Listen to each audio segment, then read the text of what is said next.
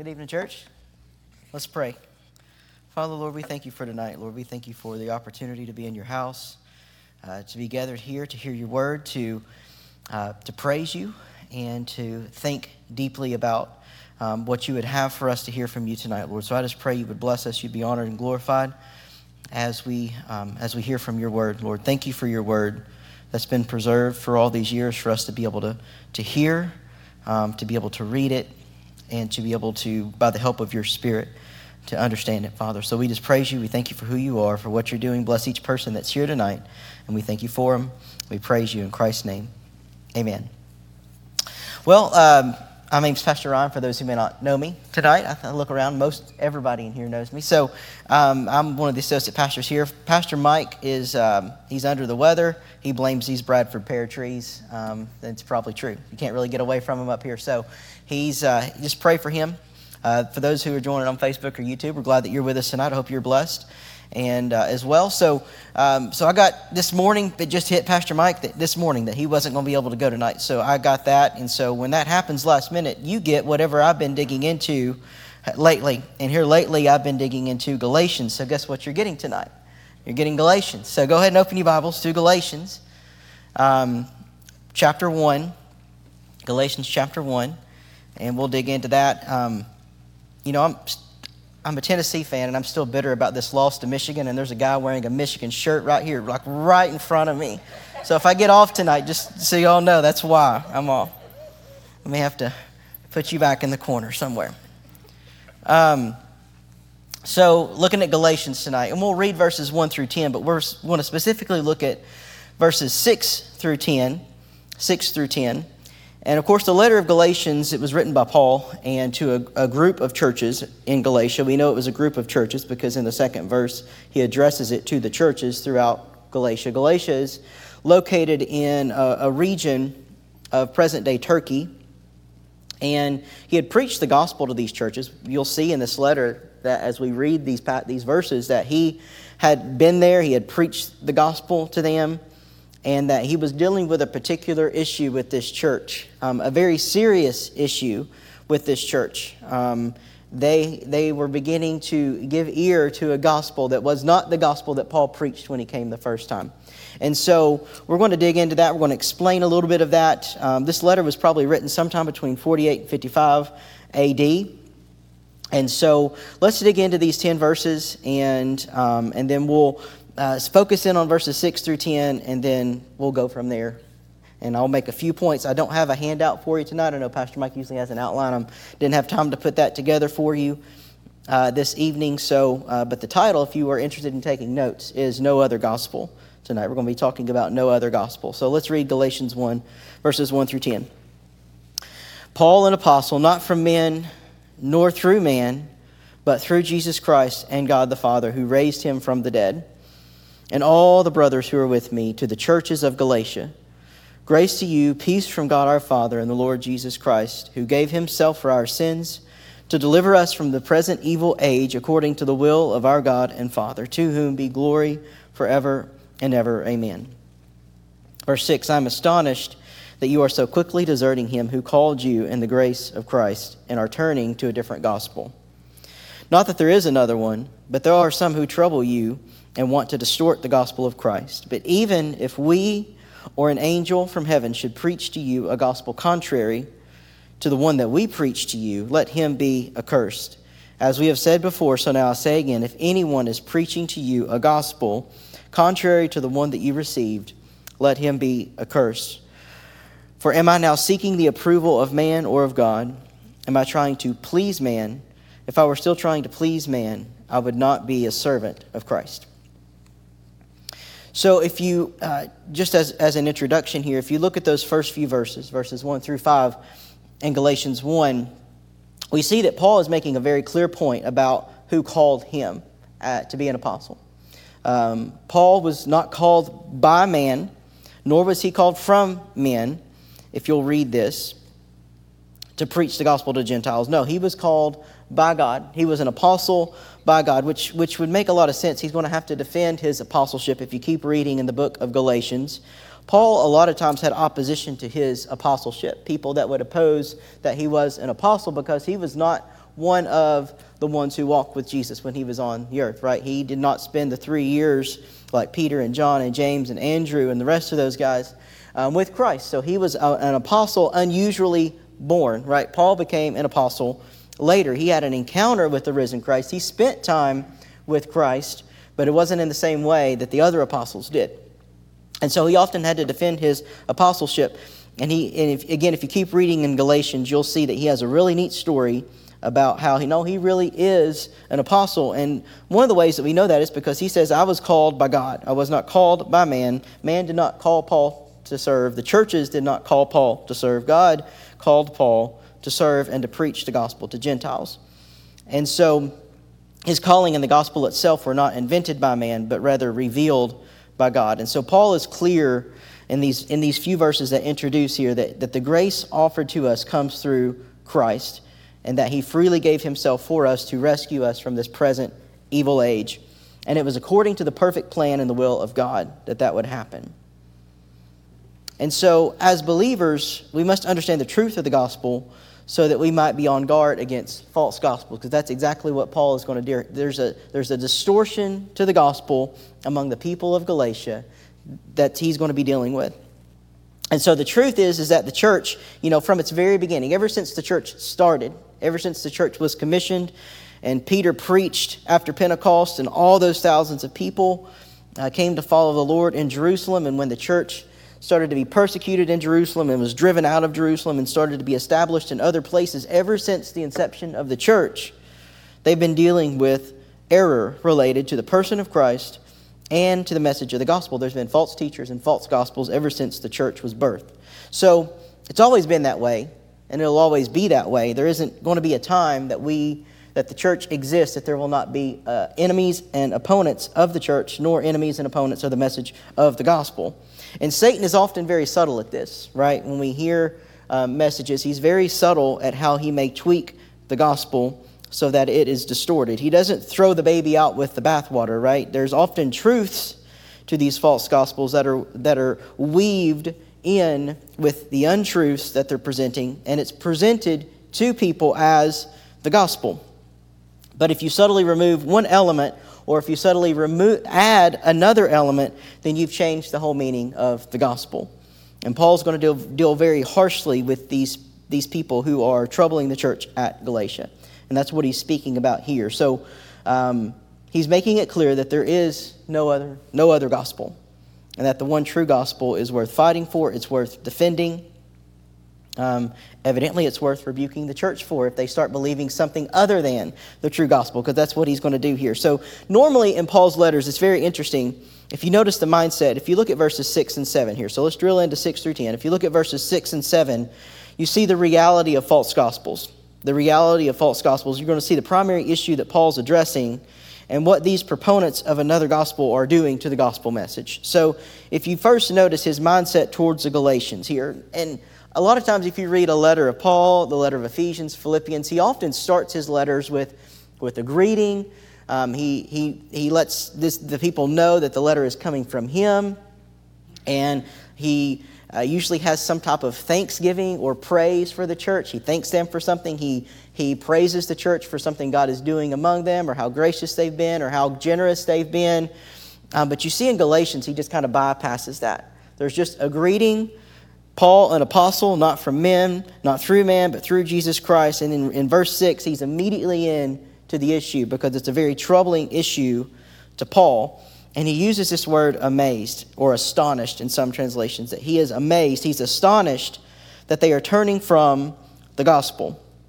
And this Greek word for amazed or astonished can be uh, you, can, you can also translate it as marvel or wonder. It's used in other places in the Gospels to refer to how people were amazed or at, in awe at the teachings and the miracle of Jesus. So, so it's almost as if Paul's being a little sar- sarcastic here. Um, it's kind of like when we're describing something that bothers us and we say, Well, I think it's funny how, and then you go on to describe a bad attitude or an action done towards us, or I think it's just or you may say something like, I think it's funny how rude that you can be, or how rude this person can be, or I think it's funny how so and so says one thing and they do another. And we, when we say those kinds of things, we don't actually mean it's funny. It's not humorous to us, right? We're being sarcastic about it. And Paul here is just astonished. He's amazed. It's like he's saying, It blows my mind. I marvel at how quickly you have turned away. So he's not just noting that they have turned away, but he's noting how quickly the church in Galatia has turned away.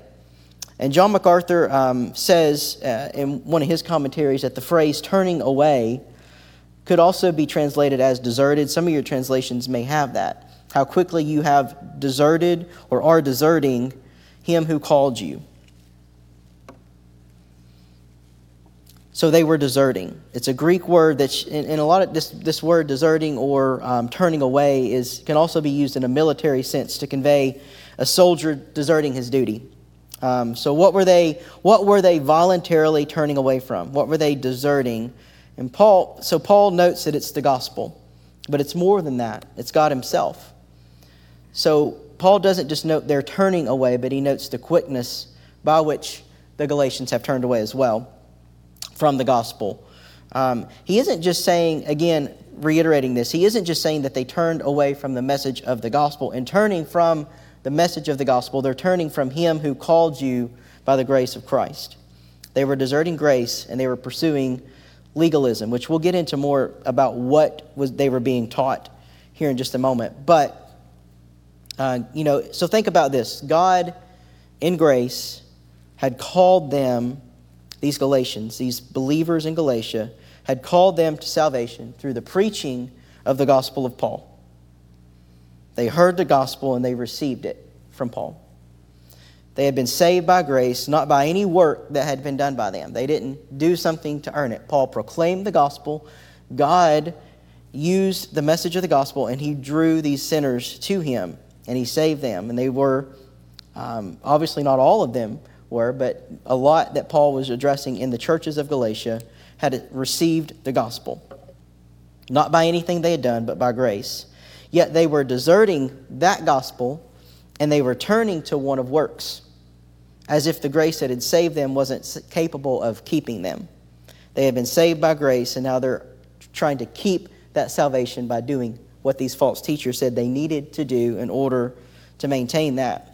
And specifically, the Galatians were turning towards the teaching of a group that would later become known as Judaizers. And they taught that in order to be a Christian, a person must first become a Jewish proselyte and begin adhering to the law of Moses. And specifically, if you're drilling down into a specific issue that Paul is going to be addressing here, these teachers would tell the Gentile, Gentile men that they would have to become circumcised in order to be saved. Because he's going to harshly condemn that teaching later in the letter as well. So they were, in essence, what they were doing is they were attacking the heart of the gospel that we as Baptists and Protestants in general would call justification by faith. That it is only by the grace of God through faith in the person and the work of Jesus that a person is saved, and that and that alone. And that doctrine is so important for the message of the gospel because if you ask, how is somebody made right with God?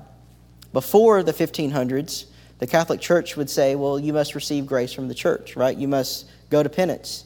You must do penance. You must receive the sacraments, uh, communion with the Lord's Supper. You must do confession. They viewed the church as like this bank of grace. And in order to receive the grace of God, you had to go make a transaction at the bank and withdraw grace. And then, and then the Protestant Reformation happened and the Baptist movement happened. And you get this justification by faith. And they would say, no, it's by grace through faith alone that a person is made right with God. It's not through any work that we have done or ever can do, it is simply by faith in the Lord Jesus Christ and trusting his completed work on the cross.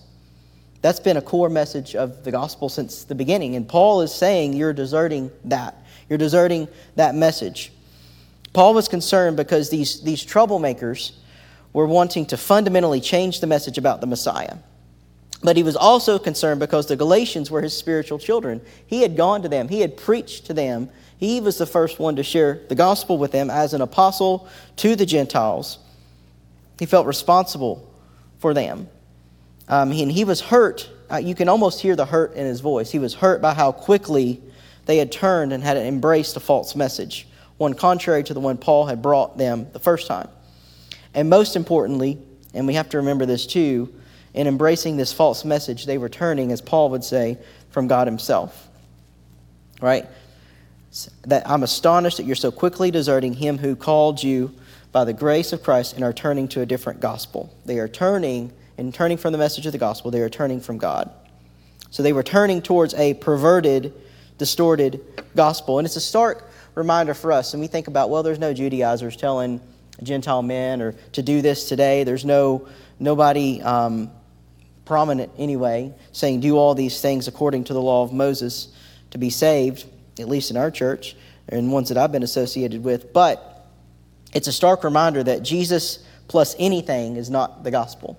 Jesus plus anything is not the gospel. Jesus plus anything is an anti gospel. It's, it's not good news. When you add something to the work of Christ, that is not good news. Or if something else is required of you other than what Christ has done, that is not good news. It's not good news that in order to be saved, I must first adhere to some strict list of rules and regulations. It's not good news that it's up to me to work hard enough in order to earn and merit the favor of God. That's anti good news. Perverted and distorted, they're incomplete gospels, and they abound in the world today. They abound around us. Many are leaving the church, deconverting today. They're turning from the grace of God. Of course, I think just as dangerous of a message today abounds as well. Instead of saying, do all these things and you'll be right with God, there are some, many, who may say, well, instead of do all these things and you'll be saved, they're saying, well, just, just be yourself. You're already saved. It's kind of a, it's kind of a do nothing gospel. God isn't asking you to, to feel, there's no conviction of sin. He's not asking you to, uh, to, there's no call to feel shame for sin. You know, they would, I heard one pastor say that, you know, discipleship, the, the goal of discipleship is not to be transformed into something different, but for God to reveal to you who you've been all along. Well, if that's true, then that's going to be a pretty sinful person if you think about who you've been all along. I was born in sin, raised in it, didn't have to be taught how to sin. All of us are sinful by nature, for all have sinned and fall short of the glory of God. So, a gospel that would tell you that you don't need to repent, that there is no point in placing faith in Christ, well, that's not good enough either. It's also a perverted gospel. So, we have to be, these have to be countered. Placing faith in uh, the Lord Jesus Christ and Him alone is the truth of the gospel. It's the core of the gospel. To be made right with God, what do we do? Well, we trust the work of Christ, and that's enough.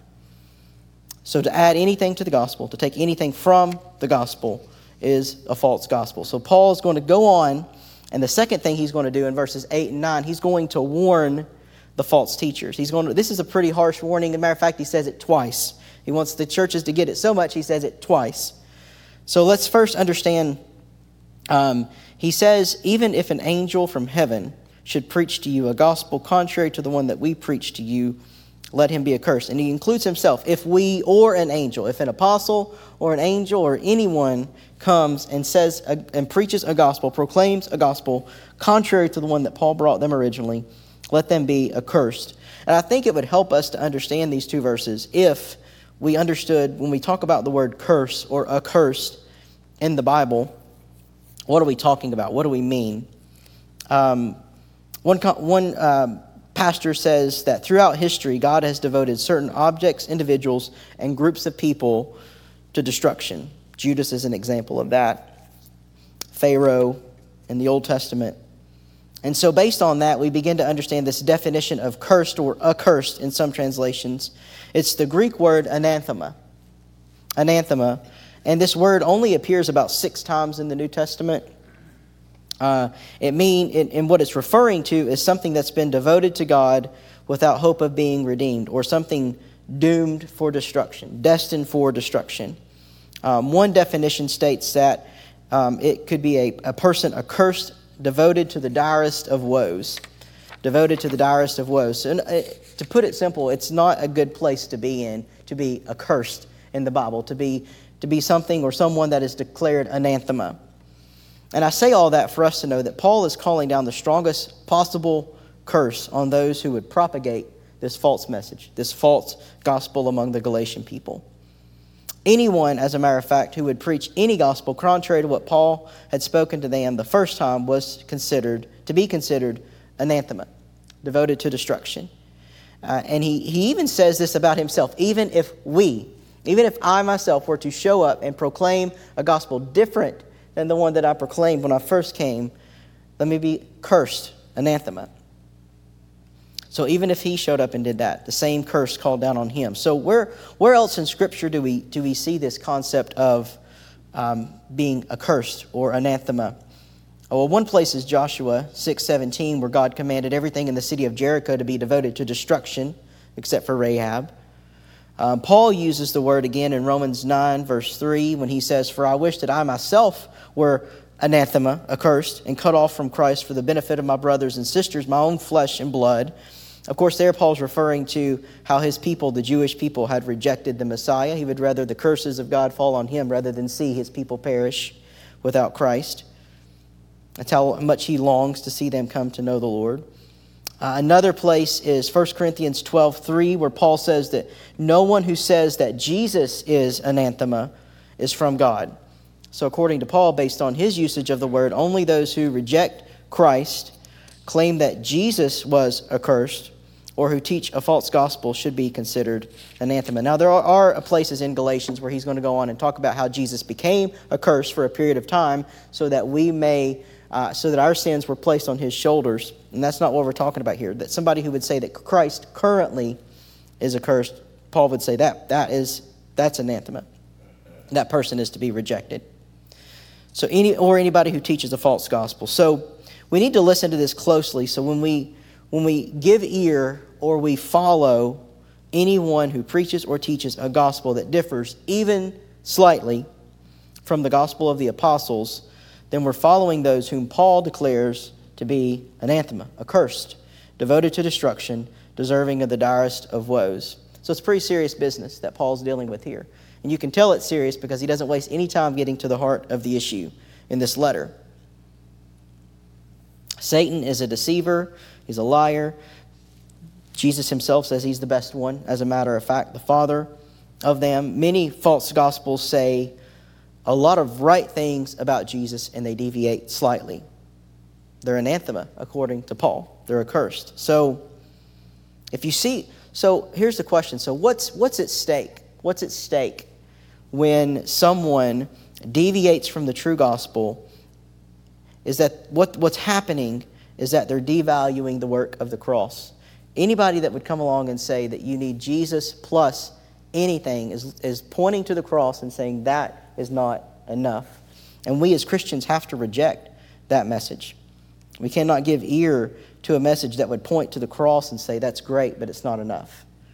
The cross is more than enough. What we have to do is we have to hold up the substitutionary work of Christ as sufficient because people who would propagate a false gospel would hold up the work of Jesus and say that's not sufficient. They're saying more needs to be done. That is a false gospel. And that is what Paul is saying is in need of being accursed, anathema. Throw it out, cast it out to the direst of woes. And I know it sounds harsh coming from Paul, but many a false teacher sounds good. Sometimes they seem kind.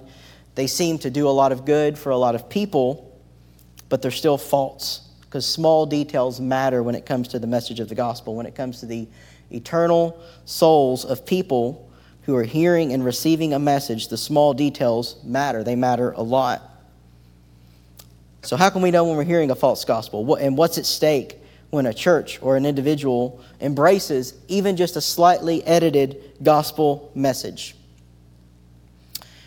Well, here's, here's one way. So, how do we know we're hearing a false gospel? Well, here's just a few comparisons to give you. A false gospel glorifies man, the true gospel glorifies Christ. False gospels devalue the work of the cross. The true gospel holds up the work of the cross and embraces it. False gospels make much of man's work. The true gospel makes much of Christ's work. False gospels destroy the church. The true gospel builds up the church. False gospels divide. True, the true gospel unites. And so, what's at stake with a false gospel? What's at stake even for a slightly edited gospel? Well, the glory of Christ is at stake, according to Paul. The souls of people are at stake, which is why he's so urgent with this letter to the Galatians. And the health of the local church is at stake, again, while Paul is writing to the churches of Galatia. So we have to ask ourselves some questions Because we even these small edited, they sometimes find their way in to our own heads. They find their way on into our own personal libraries or selection of music. So we have to ask ourselves, what are we reading? What are we listening to? What are we watching? Are we always being discerning according to the Word of God with whatever our eyes see and our ears hear?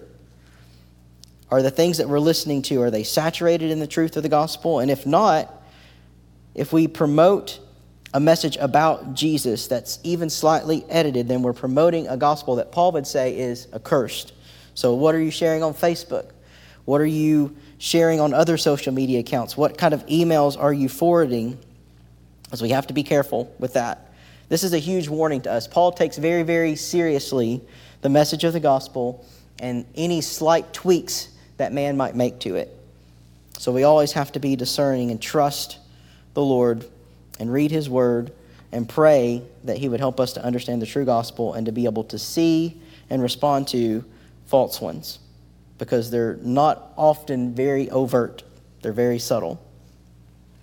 So, there, verses 8 and 9. And then we get to verse 10. You might get out here early tonight. I don't know. Verse 10. So, what's the reward of false teachers? What do they receive? What does Paul receive? And Paul makes a very, there's a key distinction between false teachers and God called teachers here that Paul makes in this one verse. Um, and he talks about um, what it means to be a people pleaser also in this verse.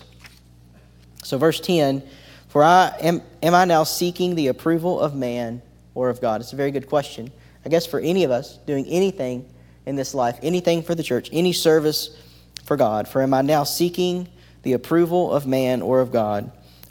Or am I trying to please man? And then Paul makes a very clear statement. If I was still trying to please man, I would not be a servant of Christ. So verse 10 is really a it's a transitional verse that's linking Paul's argument and his strong statements here to what he's about to talk about in the next section, which is defending his own apostleship, defending his own testimony of how he come to know the Lord, of how he came to receive the gospel, Paul's basically going to tell them in the next few verses after this, so verses 11 through uh, 16, that, that Paul's message can be trusted because it came from Jesus and not from man. But verse 10 is transitional. Uh, some people may have accused Paul of being a people pleaser. Kind of hard to believe when you read the first part of this letter that Paul would be a people pleaser. But some people may have accused Paul of trying to be a people pleaser, not requiring the circumcision of the Gentiles in order that he might draw in the Gentiles, right? They don't have to do that. But that's just, you know, Paul's obviously being, um, he's being a, a crowd pleaser, a people pleaser, seeker sensitive, if you will, by not requiring Gentiles to do this. Well, that's a false statement. Um, he makes it clear, Paul makes it clear that his goal is to please God. He has no desire at all, nor should we, in winning the approval of people, of the world. He's talking about of the world here. Paul's goal was to faithfully preach the gospel. And then he makes it clear that if he really wanted to be a people pleaser, if he really wanted to please people, then he would not be a bondservant of Christ. If he had wanted to be a people pleaser, he would have just stayed in his previous life. Right? He was a respected and admired Pharisee, but he submitted himself to Christ. By the way, if you Paul, I think it's in Second Corinthians somewhere, you know, if he was seeking to please people, there's a lot of awful things that Paul endured for the sake of the gospel for somebody who was a people pleaser, if that's true, right? How many lashings and beatings and stonings um, and shipwrecks and snake bites and all these other things did Paul endure for the sake of the gospel? Does not sound like a people pleaser to me that Paul would be. One of my favorite um, stories in the book of Acts, I believe it is, where Paul is entering a city he preaches the message of the gospel. They're so upset by it that they, they stone Paul and they leave him for dead. And his, his followers show up and he looks dead um, by all appearances. And then after a little while, Paul just kind of gets up and goes right back into the city um, and just does what God's called him to do. Um, so Paul is not a people pleaser. Paul has been called by God. He seeks to glorify God through the message of the gospel. Um, so, this term that Paul uses, this term slave or bond servant of Christ, Pastor Mike uses this, this word a lot. If I, was, uh, if I were to try to please man, I would not be a servant of Christ. This is a, this is a Greek word. It's, in, it's used a lot in the New Testament. It's used a lot by Paul, and I did want to examine that for just a minute. It's a Greek word, doulos, D O U L O S. Um, probably has different spellings, but the word simply means servant or servant or slave. Uh, it's a pretty common term in the Roman world. There's nothing unique about the word itself. It was a very common word. Um, many people in the Roman world were bound to other people for servitude. Sometimes it was voluntarily to pay off a debt, sometimes it wasn't. Um, one definition that fits very well here um, was it means to give up himself to another's will in order to advance their cause and not yours. And that seems to fit very well with what Paul is referring to here in his, his binding. Paul views himself as being bound to Christ. To be a bondservant means you are you're binding yourself to somebody else. Whatever their cause is becomes your cause. Whatever lot they have, that becomes your lot. Um, Paul is binding himself to Christ. Paul is binding himself to the message of the gospel. Paul is seeing that, that God's kingdom is advanced, not his own. Paul is seeing that God's will is advanced, not his. Paul is doing God's work. And I think that the idea that Paul is getting out here um, is that he is giving up whatever he could have had as a Pharisee, binding himself to Jesus and to the message of the gospel so that God may, through him, save Gentiles. That's, that's how Paul views his calling. Um, plus, one's experience of being in, in the Roman world, one's experience of being a bonded servant depended entirely upon who the master was. Um, some Roman slaves had gracious masters, and they submitted themselves to him for life. Some slaves inherited things from their masters, they received um, an inheritance from them. So, all that to say, Paul viewed his life and his ministry as bound up in the Lord Jesus. So, whatever the fate of Jesus was Paul's fate. Whatever he endured on this earth, Paul expected himself to endure. But the good news is, is that if you bind yourself to Christ in this, this world, there's a lot of hardship that Christ says to expect, hatred of the world that, that Christ says to expect, um, defending against false gospels that Christ says to expect, the persecution of the church, the suffering of the church. Um, all these things come as a result of binding ourselves to Christ. Jesus himself actually in uh, the gospel says that if you're going to follow him, you must take up your cross, right? If you're going to follow Jesus, deny yourself, take up your cross, follow him. There's really, and based on Paul's experience and based on the words of Jesus, to bind yourself to Christ in this world means that you contend with a lot of stuff that's bad. There's a lot of spiritual anguish that comes from that, there's a lot of rejection that comes from that. But to bind yourself to Christ in the next life means that you inherit all things that Christ inherits as well. To be a co heir with Him means that all the things the Father gives to Jesus, He will give to you. So to be bound to Christ is temporarily, temporarily a trying thing, eternally a blessed thing. Paul knew that. Paul had bound himself to Christ. Paul had bound himself to the message of Christ. He had submitted his will to Jesus and he sought to advance the cause of Jesus, not the cause of Paul or anybody else. So that's a major sign of false teaching when somebody advances a cause for which they and not the kingdom are the chief beneficiary. Anybody who advances a message by which they benefit the most from it and not the kingdom is false. False teachers seek to be people pleasers and to gain a following. God called teachers seek to please God and to see Him followed and Him worshiped above all things. So, how do we fight the sin of being people pleasers? According to Paul, you bind yourself to Christ, you promote the work of the gospel, you share that so that God may do His work of salvation through the message of the gospel.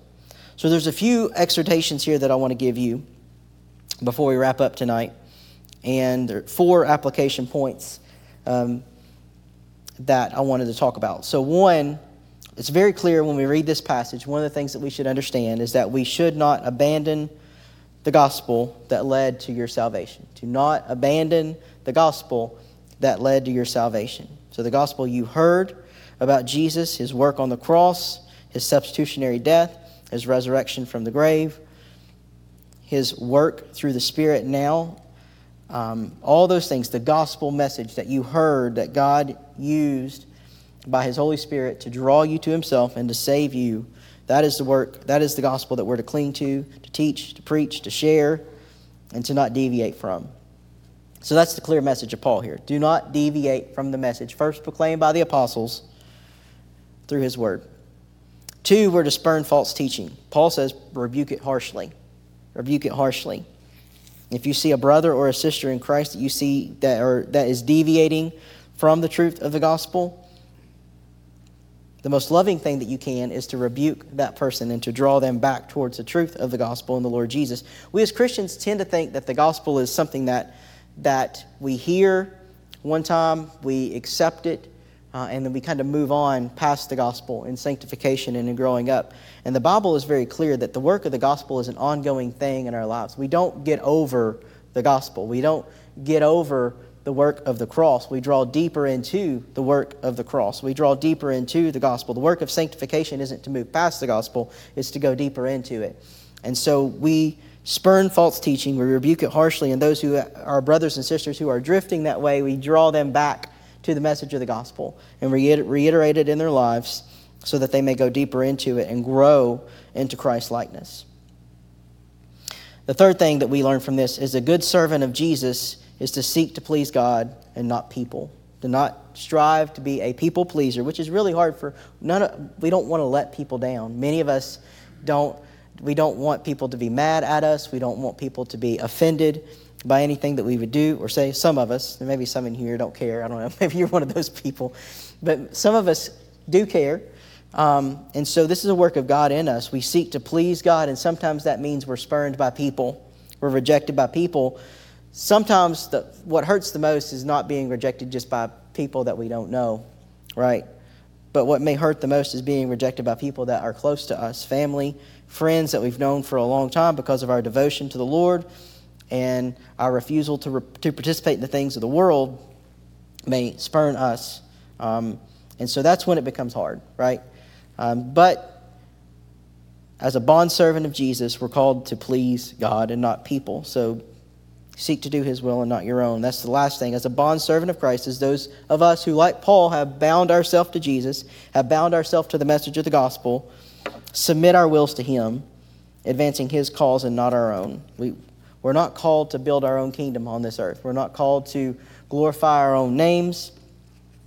We're called to glorify the name of Jesus and to advance his cause. And so, as bondservants of Jesus, we are to bind ourselves to Him and advance the kingdom of Christ uh, above all things.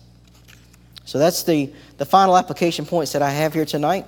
Um, and I hope that uh, through this that you would be encouraged maybe to be more aware of what we're listening to, of what we're hearing. I know that I've been guilty in the past of, um, you know, it's, it's very easy to uh, listen or to absorb things that you would say, well, it's, I don't completely agree with that, but there's nothing harmful in that.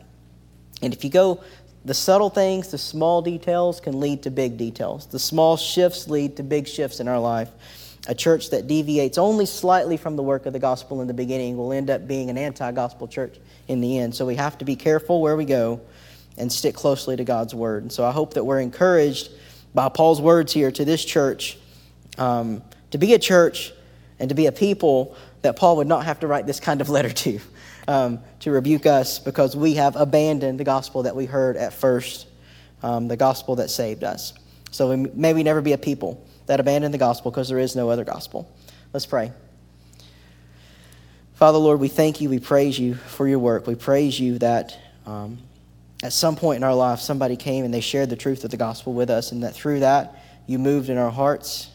Um, and that we repented, we placed our faith in the completed work of Christ, and by doing that, we were justified, we were made right, we were reconciled to you, Lord. And so we just praise you for that work in our lives. Praise you that you have given us your word, you have given us the gospel message, that you, your word says that we're, we're called to be ambassadors for the gospel. We're, we bring a message of reconciliation to those who don't know you. And we call out to them to be reconciled to God through the work of the Lord Jesus. And so I just pray that we would, you would strengthen us for that work. You would encourage us, give us courage to do that work, to share with others, to not deviate even one iota to the left or to the right of the gospel message that you've proclaimed, Lord. And so we just we trust you. We we praise you for who you are, for what you're doing. We ask you to be with each one that's present here tonight. Go with them as they go. We praise you and thank you in Christ's name. Amen. Seven minutes early. Thank you all.